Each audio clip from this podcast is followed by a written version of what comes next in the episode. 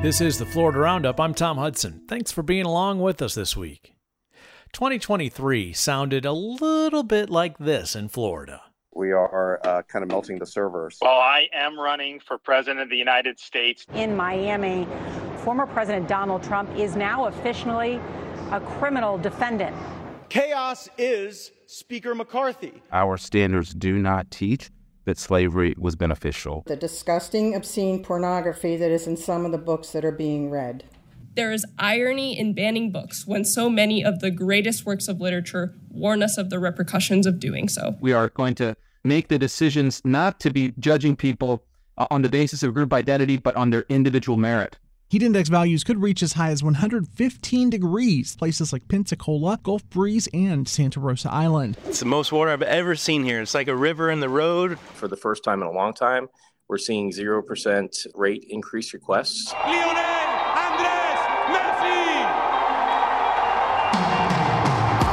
governor running for president, a former president indicted in Florida on criminal charges, a Florida man leading the way to kick out the U.S. House Speaker, book banning in African American history crowding the debate over public education, a sweltering summer, yes, one hurricane, housing affordability challenges, insurance through the roof, and a banner year in sports.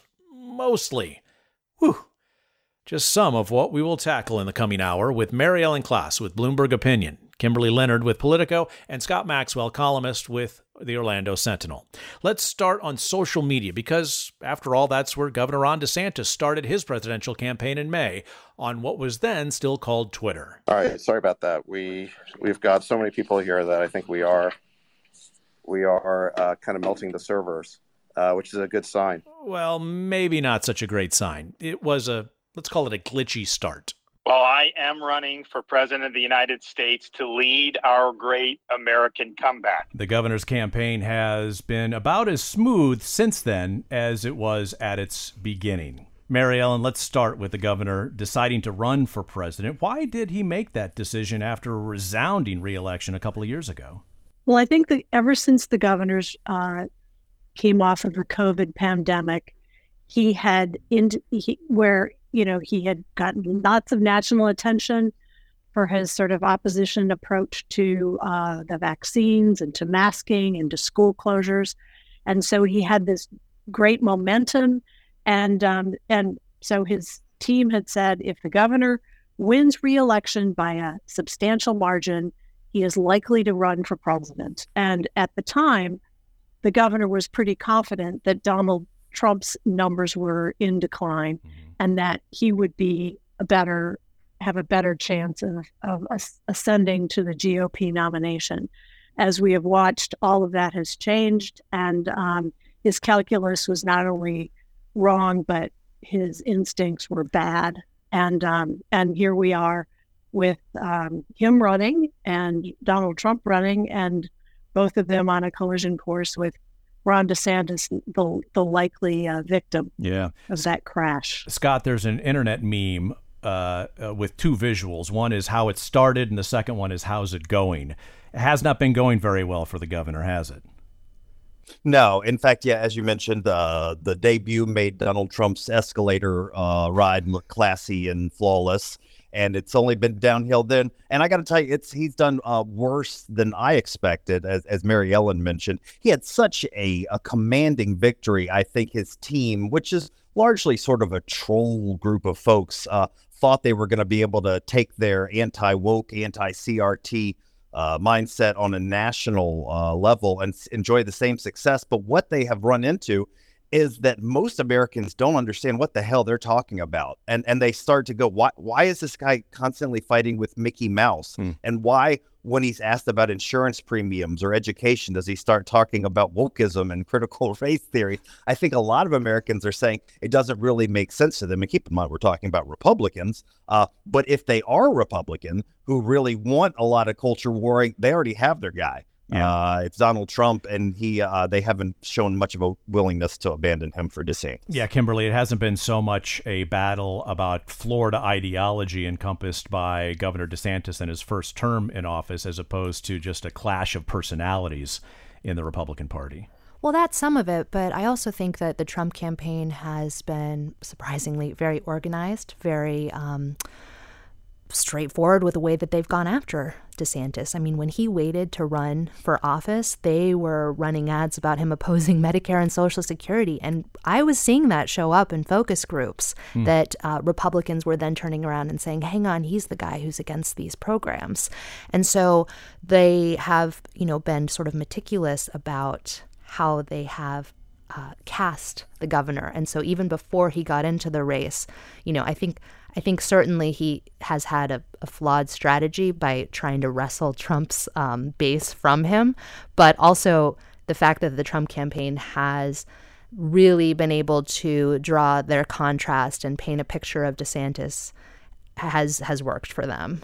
Mary Ellen, it's been said that uh, it's impossible to out Trump Trump, and that seems to have been the governor's uh, kind of strategy going into his presidential campaign back in May. Yeah, exactly. I mean, that is why I think his instincts were so flawed. Uh, he thought that the way to win the Republican nomination was to be just a mini Trump. And his argument was, I can do everything that he promised, except that I have evidence that we've accomplished it in Florida. Um, that argument is flawed for many reasons because Florida is not the rest of the nation. The governor has a complicit legislature. Um, he had he implemented things in a way that wasn't good. You know, they've been challenged. They've been thrown. Many of his ideas have been thrown out, and so um, he thought that this would be the argument that would take him over the, you know, into into the into Milwaukee when they have their their uh, convention next year. It hasn't worked out that way. Uh, no, it hasn't. He's uh, gonna, he has a tough enough time getting out of Des Moines, Iowa, let alone making it all the way to Milwaukee in sometime in the summer of 2024. The governor, of course, and the rest of the GOP presidential contenders have been trailing the former president, who's avoided all direct encounters with his rivals, at least on the campaign trail. President Trump has skipped all of the Republican debates, including the one that was held this year in South Florida. But he was in Miami in June for a historic appearance. Here in Miami, if the, uh, the president presumably now in the building or at least the garage where he will face this arraignment. I'm checking my watch. Uh, about nine minutes from now is the, is the scheduled time. It is just after 3:30 p.m. in the East, and we are here in Miami. Witnessing history unfold in this federal courthouse behind me. Former President Donald Trump is now officially a criminal defendant. A Florida grand jury indicted the former president on charges of mishandling classified documents at his Palm Beach home. Kimberly, uh, four indictments uh, now against uh, the the former president. One of them here in Florida. They've not hurt his popularity with Florida Republicans, however. No, they've helped him. And I think that, you know, not I think, the polling shows that there's this rally around effect that Trump is benefiting from. And uh, so I think the big question heading into 2024 is is he going to see that same surge if, you know, he is found guilty of a lot of these charges. And we'll see right? Right? I mean we know that the january 6 hearings on capitol hill did harm trump's popularity. So um, it'll be interesting to see um, what happens you know as a result of, of the, the upcoming uh, cases some of which are scheduled to be heard here in florida. Yeah, Scott, the former president, led the charge, of course, on the big lie uh, that the uh, election was stolen. It was not. Uh, it helped lead to changes to Florida voting laws, including an elections police force. Ironically or not, uh, some of the voting um, charges that have come out of uh, the 2020 campaign in Florida have been coming from Central Florida with uh, with Republicans. Yeah, that is right. There has been a uh, when I think I think there were 20 arrests that the governor announced the first time when he had his state elections force. Uh, most of those were in Democratic areas, more urban areas. A lot of them were darker skinned uh, folks. Uh, some of those cases have fallen apart. Uh, and however, ones that did not fall apart, where there's been five now in the villages, and these were people who've already admitted guilt, guilt to uh, voting twice uh, versus another one who was convicted of uh, sealing in a ballot for his father. The governor doesn't talk about uh, those very often. They've mostly gotten off with slaps on the wrist, including community service, which in one case they were even able to buy out their community service hours for ten dollars an hour, which I didn't know always. That's that was for a thing, sale. but- I didn't realize that was for sale too Yeah. in Florida. So land by the gallon and community service by the dollar. Yeah. So I think I, I, don't think there's any objective way you can't uh, agree with those who say this was more about trying to intimidate certain people from voting, probably for Democratic, poorer, and minority uh, voters because the the the widespread fraud certainly hasn't panned out in uh, in, accusation wise, and the handful of cases we have seen have been uh, a lot of them have been white Republicans who've gotten their hands slapped and then gone about their merry way.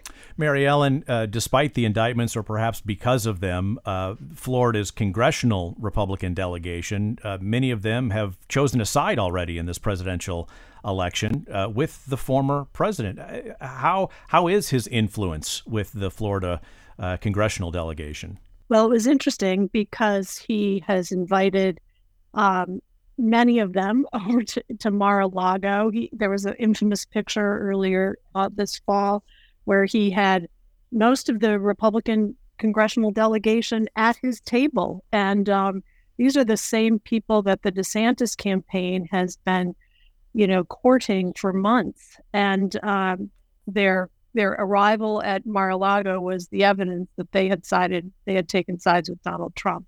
And that's not that should not have come as a big surprise to anybody. But um, the the dynamic has led made Florida this this intensive battleground yeah. um, that really reflects the internal division within the Republican Party itself. Yeah, it's and, interesting, um, right? It's it, it's no longer yeah. a, a, blue versus red battleground, but it, it's a red versus deep red battleground. Yeah, and and it also indicates the the internal fight that's that's going on between the people who want to replace Trump, um, from the never Trumpers to the sort of uh, open to someone other than Trump mm-hmm. uh, and and the the massive influence of the continuing Trump campaign, or at um, and this so what we're what we're seeing playing out in Florida is really happening on a national scale, and you know it doesn't look like it's going to be easily resolved, um, mm-hmm. even if Trump wins the nomination. I think we're going to continue to see some fallout from this this internal bickering. Mary Ellen writes for Bloomberg Opinion. She is along with us as we look back at the year that was here in 2023 in Florida. Kimberly Leonard writes for Politico, and Scott Maxwell is a columnist with the Orlando Sentinel. In Washington, a Florida congressman led the way this year for a different historic moment. This one was kicking out a sitting U.S. Speaker. Republican Matt Gaetz ushered this effort along to remove Kevin McCarthy from that leadership position. I don't think voting against Kevin McCarthy is chaos. I think 33 trillion in debt is chaos. I think that facing a $2.2 trillion annual deficit is chaos. I think that not passing single subject spending bills is chaos. I think the fact that we have been governed in this country since the mid 90s by continuing resolution and omnibus is chaos. Well, Gaetz uh, got chaos for days as House Republicans struggled to agree on a new speaker in Washington.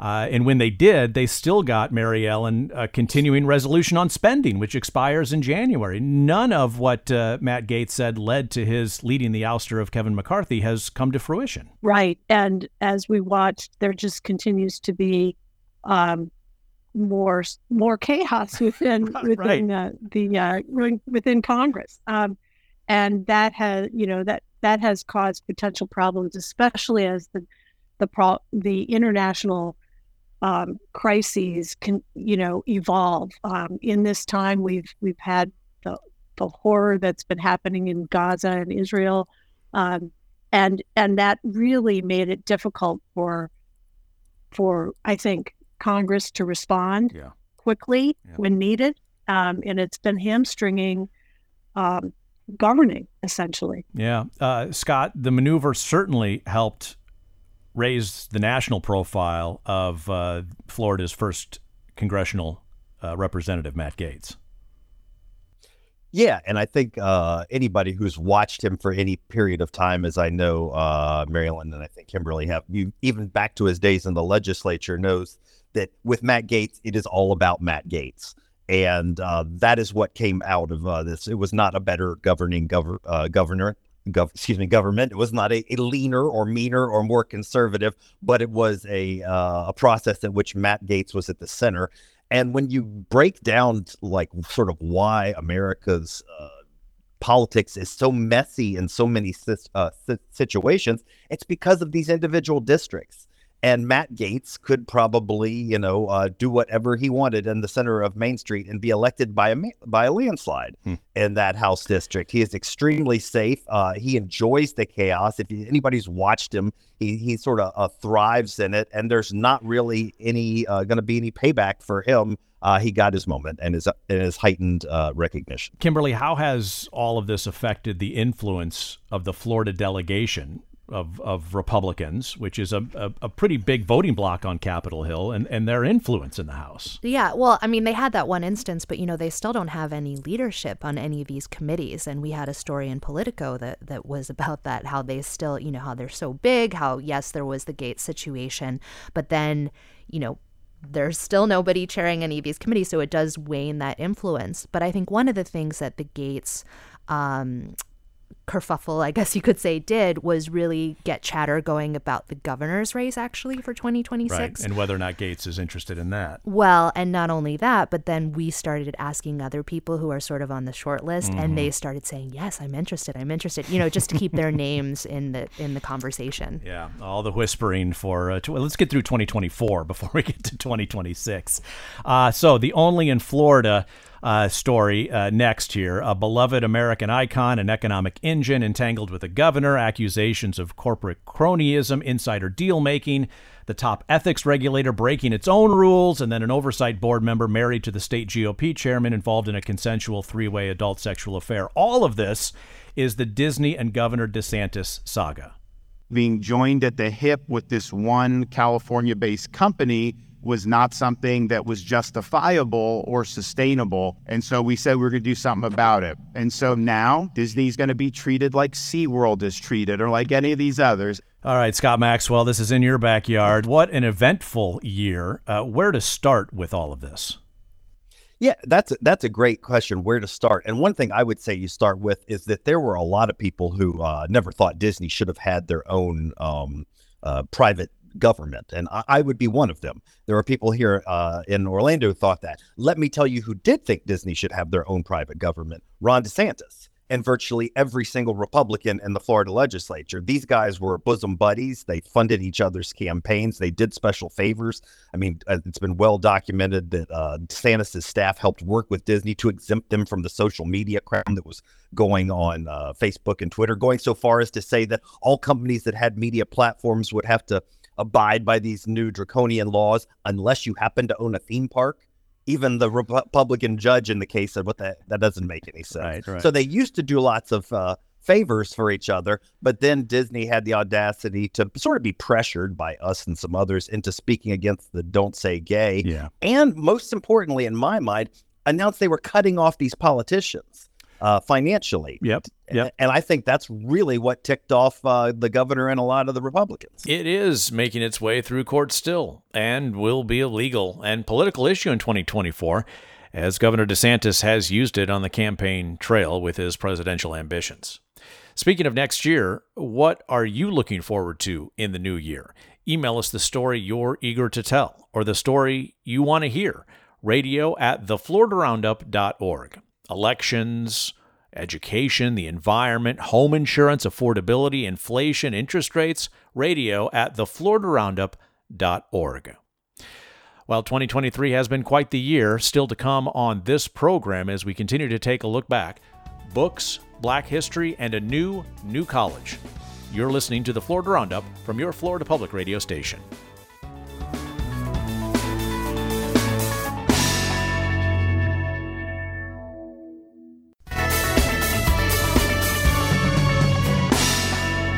Welcome back to the Florida Roundup. I'm Tom Hudson. We're looking back at some of the big stories this year in Florida. Thanks for being along with us, and Happy New Year.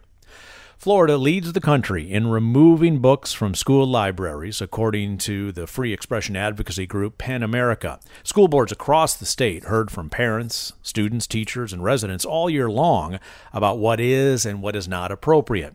Toni Morrison's book, The Bluest Eye, was taken off the shelves in Pinellas County schools early this year.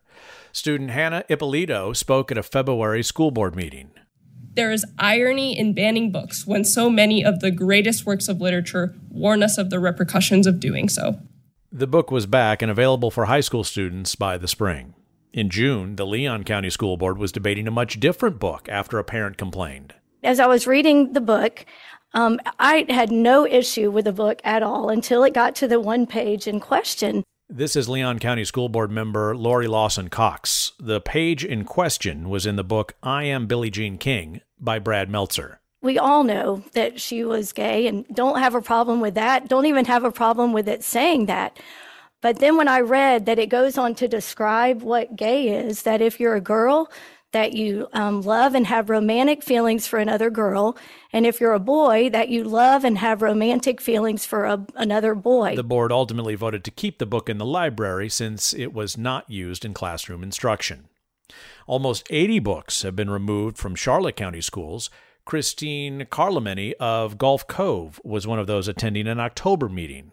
LGBTQ plus is a very small minority, and you can support them but the rest of the children do not need to hear the disgusting, obscene pornography that is in some of the books that are being read. School districts have been under greater scrutiny by parents, regulators, and others because of the Parental Rights in Education law. It bans classroom instruction on sexual orientation and gender identity for students. So, this is where we have arrived as our review of 2023 continues here on the Florida Roundup with uh, Bloomberg Opinion. Mary Ellen Klas is still with us, Scott Maxwell with the Orlando Sentinel, and Kimberly Leonard writes for Politico. Scott, why do you think there's still confusion about how schools implement this parental rights in education law and this debate over whether or not a book is appropriate, age appropriate, in a school library?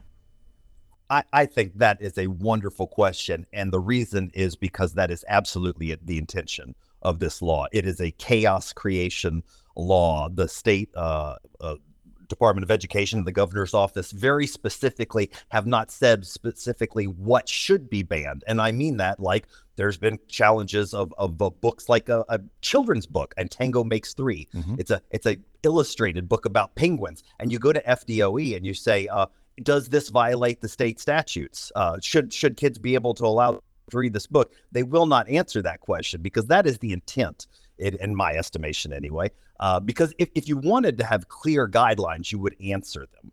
Uh, you would tell people. But the idea is to make media people and teachers pull things from the shelves, and they do so by these anecdotes, uh, sort of like what you just heard from some of the sound clips just a moment ago hey, they're they're pretty uh, misrepresentative. I talked with Orlando author John Green, who's had a number of his books challenged. Yep. You know, there there are verses in the Bible uh, that talk very specifically about a, a, prostitute who lusted after men with donkey-sized genitals. Hmm. Uh, if you were only to read that phrase, you would probably say ban the book, but most thinking people would say there's something more. Excuse me, if you were in favor of banning books, which I'm not, uh, you would say there's more to the to totality of the work um, but it's just sort of banning by chaos right now, and that seems to be the intention. And I would say uh, one final point to bring it back to Governor DeSantis. This is another thing that doesn't resonate with the rest of America. That there's a lot of sort of these moms for liberty warriors who are having big fun here in Florida, but it's not playing well throughout the country. At one point, there was a school district that uh, spoke publicly about the possibility that Shakespeare may have to be banned. And there, the Department right. of Education stepped in and was explicit and said, no, Shakespeare actually is okay, is age appropriate.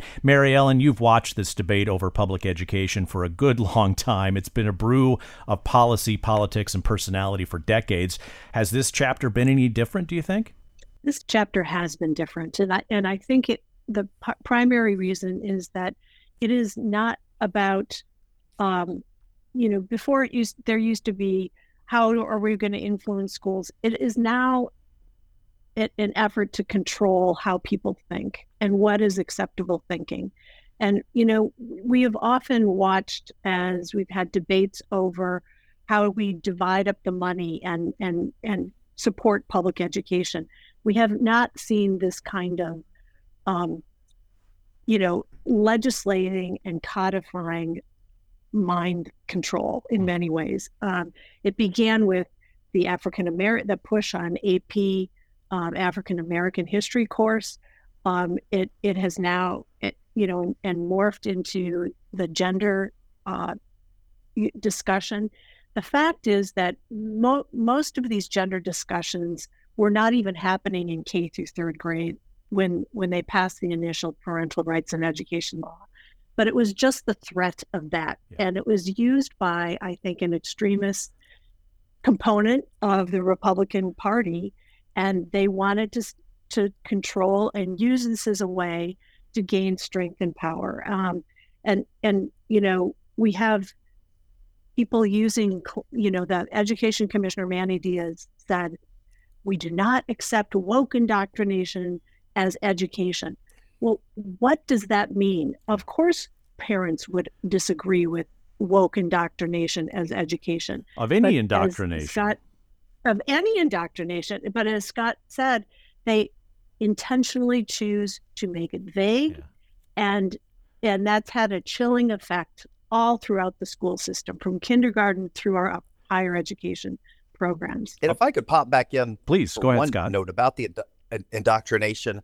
Ironically, on the other hand, these Prager Ed uh, videos, uh, the Prager, the, the one who founded these videos, he has actually said these videos are about indoctrination. Yeah, that that that that is his that is his direct quote. What they are for. And I think if parents were to look at some of these cartoons uh, that have been now sort of greenlit by Florida to go into public classrooms, where Christopher Columbus is asked questions like, "Hey, why did you put uh, black people, making them be slaves?" and Christopher Columbus says, eh, "At least we didn't kill them." I, I, I don't think that is the kind of thing that uh, most parents would say, no, that you're killing it with my kid's history lesson. Yeah, the PragerU uh, videos have been approved by the Department of Education for some uh, uh instructional uh, purposes. Kimberly, I do want to ask you about the money in education because it is substantial in Florida when it's K through 12 publication, uh, public education. A big change this year has led to the expansion of the school voucher program. It had been incremental, but an enormous change in the last 12 months, allowing the parent of a public school child in Florida to take the public tax dollars and move into the private education environment. Right, and so they can use these vouchers then to you know go to a different school, and so it's been a big fight um, that the um, you know that teachers and teachers unions have been trying to push back on. Um, you know, this is something that Florida Republicans have wanted to do for a long time, but it also fits into this mold, which a lot of these other topics that we're talking about were really policies that the governor is using to run for president. And so um, he has also, if even recently, he said he wanted to implement quote universal school choice across the US. And so it's just eh, all these different pieces really you know he's trying to use to pave the way, but it's obviously not not resonating.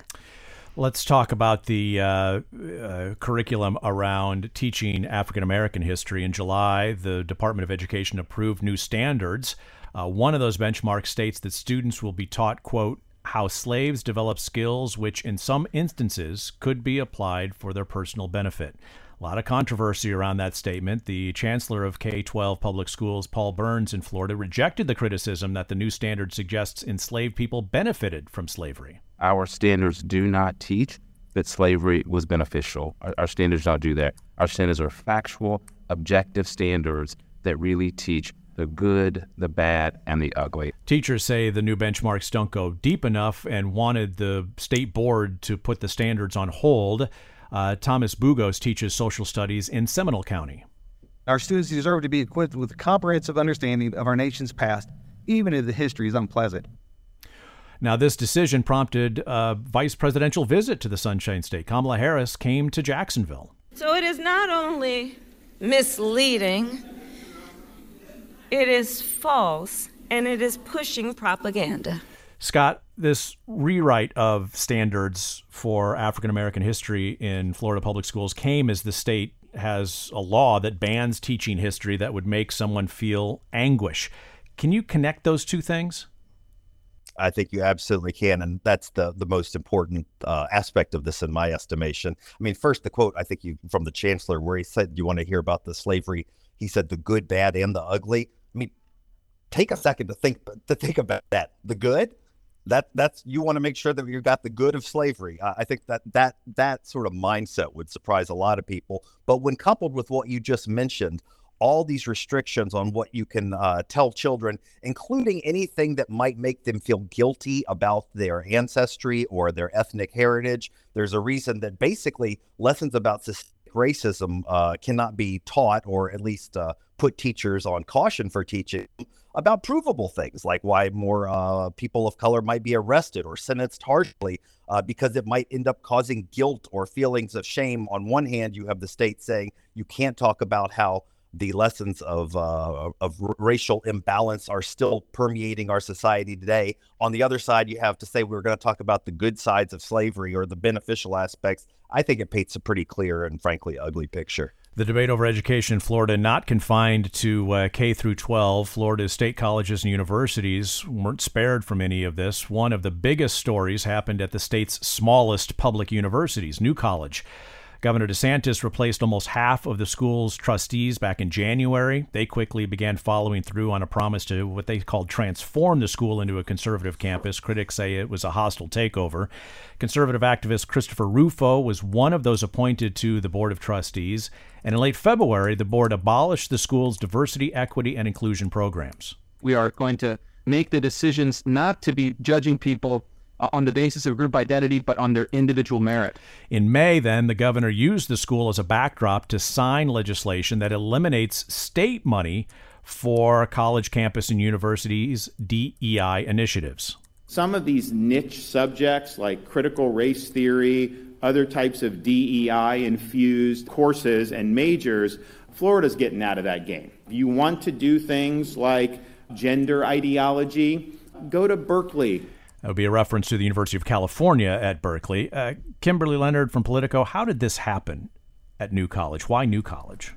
Well, um, he seems to look for opportunities, you know, to be able to make a lot of headlines and to, um, you know, uh, generate attention and things like that. And for a while, that seemed to be something that really worked well for DeSantis. It's why he was polling so high um, in you know these hypothetical presidential campaign polls in which um, he would sort of quote you know troll the libs. And this was just another example of that.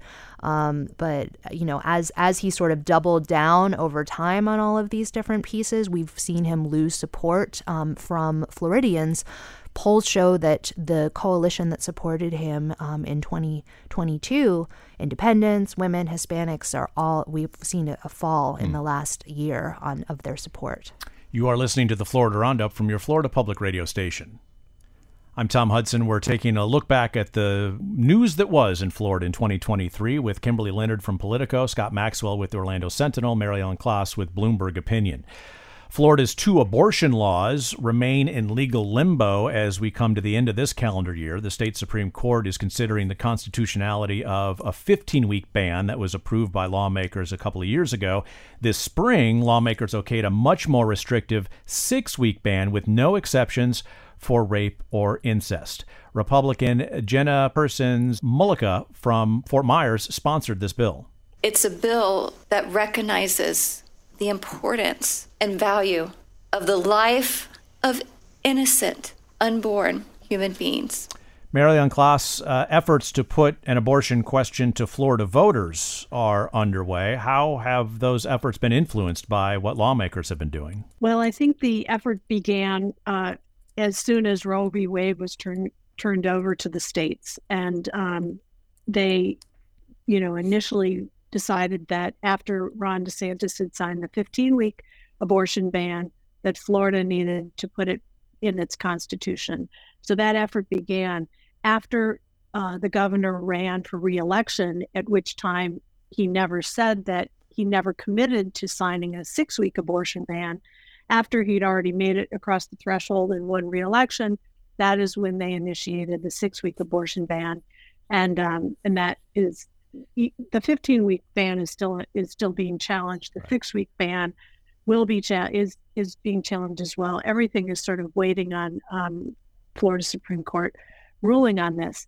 But the the ballot initiative is something that that Florida is probably one of the largest states making this effort. It's happened across the country with some success, and um, the problem is Florida has higher a higher 60% threshold. Right. The time to get the the uh, petitions in and validated is very very short. Um, it yeah. looks like they're making he- headway, but we're not sure if it's going to make it. And then the Supreme Court may completely invalidate the language and not even make it an option. in this election cycle. Yeah, Kimberly, the, the, the political dimension nationally uh, that Mary Ellen alludes to in terms of other state voting, uh, Ohio, which has traditionally been a battleground state between Republican and Democrats, uh, uh had a, a successful uh, uh, abortion supporters will call it a successful vote. Kansas also similar. How how is Florida kind of shaping up in this national political dimension around abortion? Well, it would pro if it were to make it before voters it would probably pass just because that's what we've seen you know across the country. It seems that americans overwhelmingly support a certain level of abortion rights. You know they might not want you know full scale california new jersey new york but um, they do support a certain level of that. And i think that um, you know that republicans are, are learning sort of the hard way you know be careful what you wish for because they push for the roe v. Wade um, to be overturned. And yet, when the question is put before voters, which they were saying, let's make this a democratic process, um, they are losing that. And they are losing elections based on this issue. I mean, Democrats are going to be running on this issue in 2024. Biden will be running on this issue. Um, state lawmakers, you know, everyone running for Congress, yeah. and it does seem to sway voters. Even, even you know, in 2022, the, the red wave that was anticipated across the U.S. didn't happen in large part because Americans came out and said that they wanted to preserve abortion rights. Scott, uh, just 30 seconds, but uh, Kimberly's point there to remember uh, the Supreme Court put this back to the states, and states are deciding now.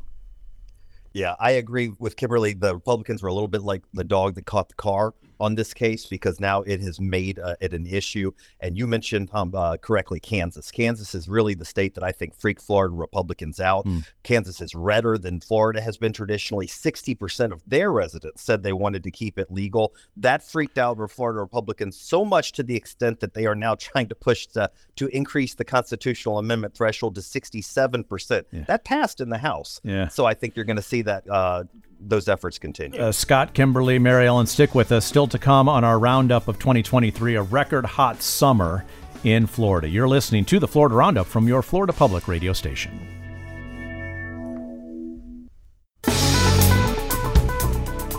We're back on the Florida Roundup. Thanks again for listening and for supporting public radio in your community. I'm Tom Hudson. We are taking a look back at 2023, and it is set to be the warmest year on record. The National Oceanic and Atmospheric Administration says this past November was the hottest in the organization's 174 year global climate record. And ask anybody who lives in Florida how the summer was. It was sweltering. It may have been warmer than usual this season, an intensely hot summer that all of us are going to remember. Last June, in fact, many parts of the state were placed under historic heat alerts. Heat index values could reach as high as 115 degrees through early this evening in the excessive heat warning, which includes places like Pensacola, Gulf Breeze, and Santa Rosa Island. 115 in the panhandle. Holy smokes, I'm just sweating thinking about that. That's meteorologist Justin Ballard warning of those life threatening uh, uh, conditions.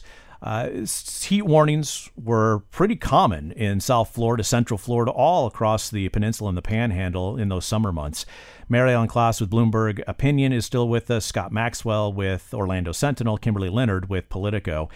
Uh, Mary Ellen, uh, I mean, it was just a enormously hot and oppressive summer. Uh, uh, any response from the state regarding the heat? Not the hurricane, but the heat. Well, you know, um, there were some localized responses, and um, you know, the, the governor didn't exactly call out the National Guard as he did, does for heat indexes. yeah. Uh, with other with other things, it just didn't have that same kind of political cachet.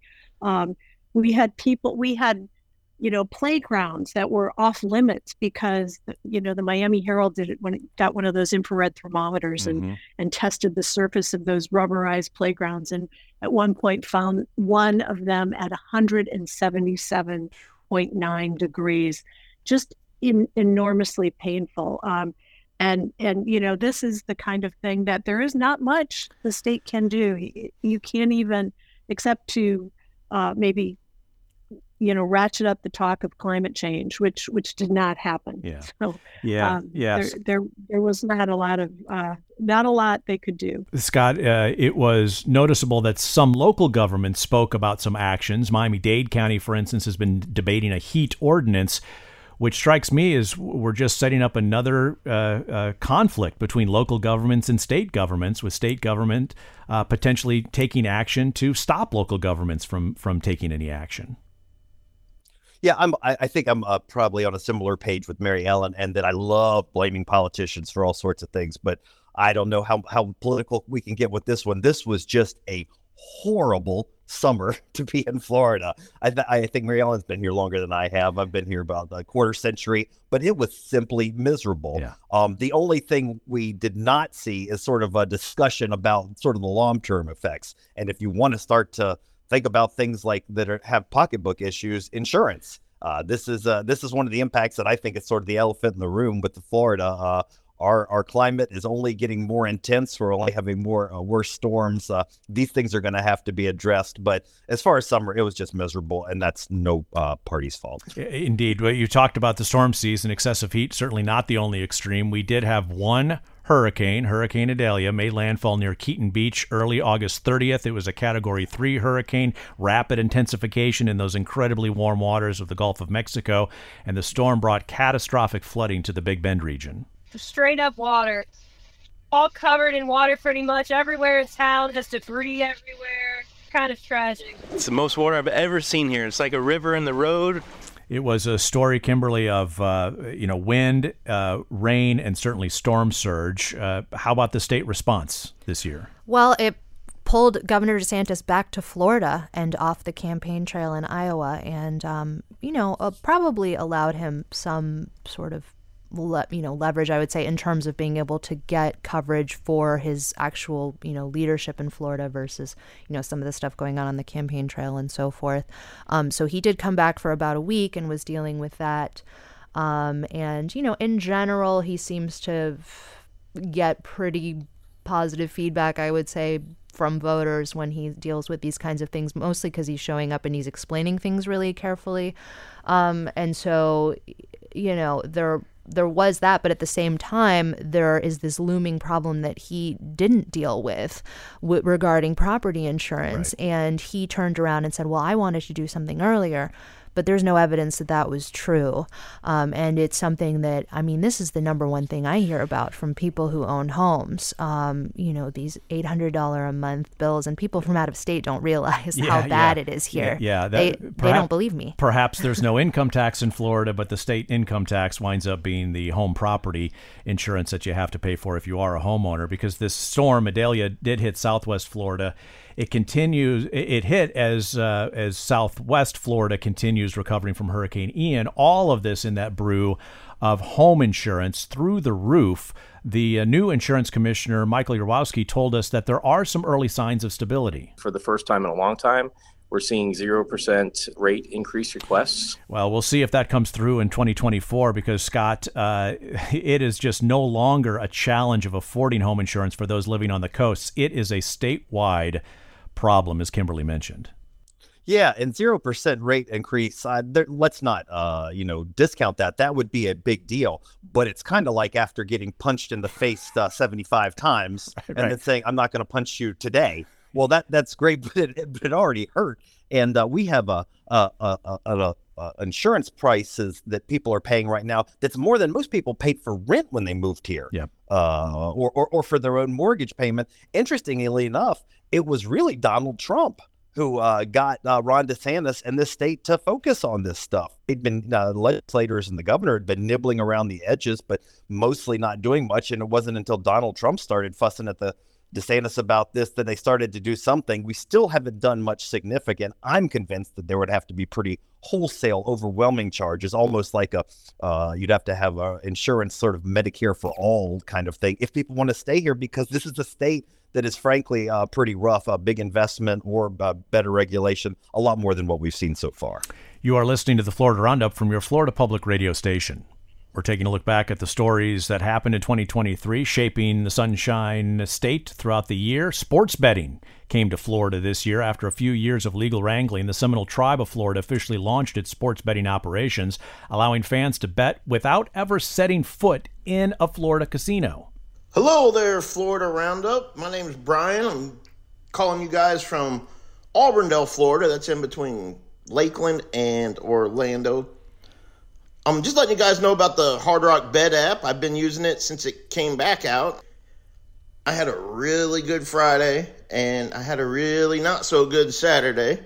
And Sunday was pretty even. So so far I'm up about 200 bucks.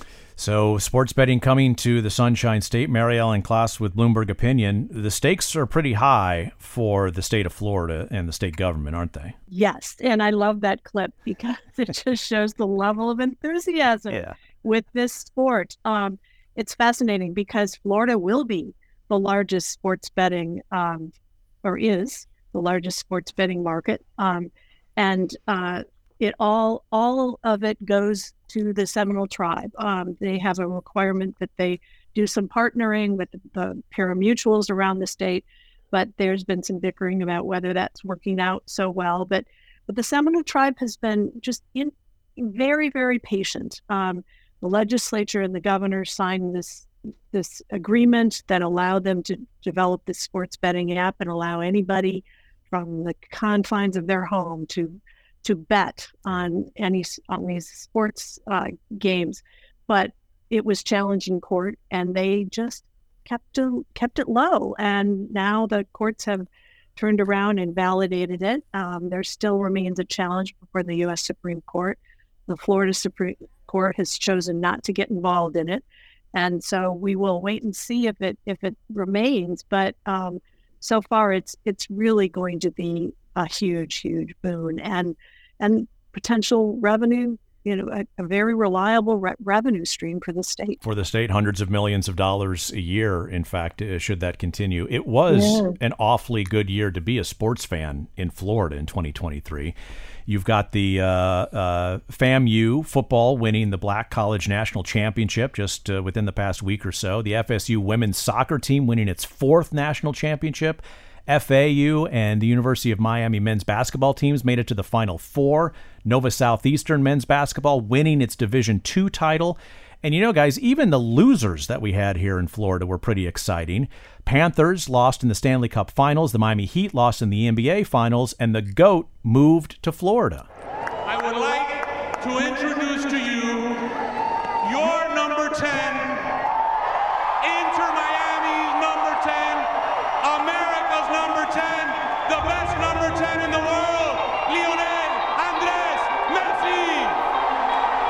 Messi coming to South Florida to play Major League Soccer. In the meantime, the Florida State Seminoles left out of the college football playoffs. Scott Maxwell with the Orlando Sentinel. Only in Florida would uh, being left out of the playoffs potentially be a litigious uh, type of event for Florida.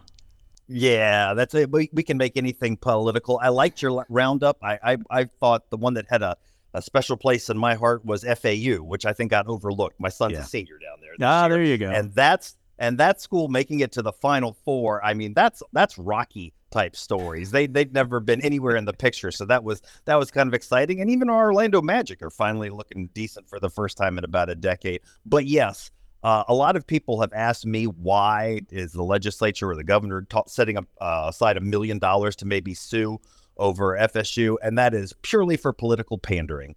Uh, there is no other reason for that. They're not going to get any kind of relief. And by the way, some team is ticked off every year. Just ask UCF fans when they claim they were the national champions That's right. a few years ago, or any team that doesn't make March Madness. Yeah. Um, that is purely pandering, but it is being done so with your taxes. Scott Maxwell with the Orlando Sentinel, Mary Ellen Klas with Bloomberg Opinion, and Kimberly Leonard with Politico. To all three of you, thank you so much for sharing your reporting through the year with us here on the Florida Roundup, and have a happy new year. That's it for our program. It is produced by WLRN Public Media in Miami and WUSF Public Media in Tampa. Bridget O'Brien produced the program. WLRN's Vice President of Radio and our technical director is Peter Mertz. Engineering help from Doug Peterson and Charles Michaels. Theme music provided by Miami Jazz guitarist Aaron Lebos at aaronlebos.com. Thanks for calling, listening, supporting public radio through the year. I'm Tom Hudson. Have a happy new year.